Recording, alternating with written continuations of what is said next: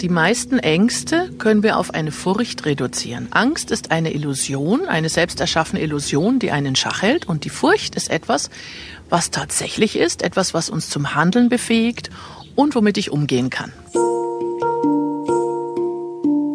Ein kleines Beispiel, Angst. Äh, Sie hören von irgendjemand, der von irgendjemand gehört hat, dass demnächst die große Atombombe fliegt. Und Sie denken, um Gottes Willen, mein Leben ist vernichtet. Und es geht Ihnen ganz schlecht. Furcht ist etwas anderes.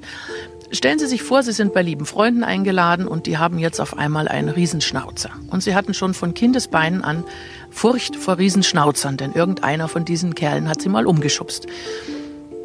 Das ist eine Furcht. Sie können also Ihren Freunden sagen, da Sie bei Furcht immer zum Handeln befähigt sind, liebe Freunde, tut den Riesenschnauzer bitte erstmal ins Haus. Ich kann mich vielleicht langsam dran gewöhnen. Das ist der Unterschied zwischen Angst und Furcht. Reduzieren Sie jede Angst auf eine Furcht. Der Furcht können Sie begegnen, Sie sind befähigt zum Handeln und Sie werden immer den richtigen Weg finden, damit umzugehen. Wir brauchen keine Angst haben.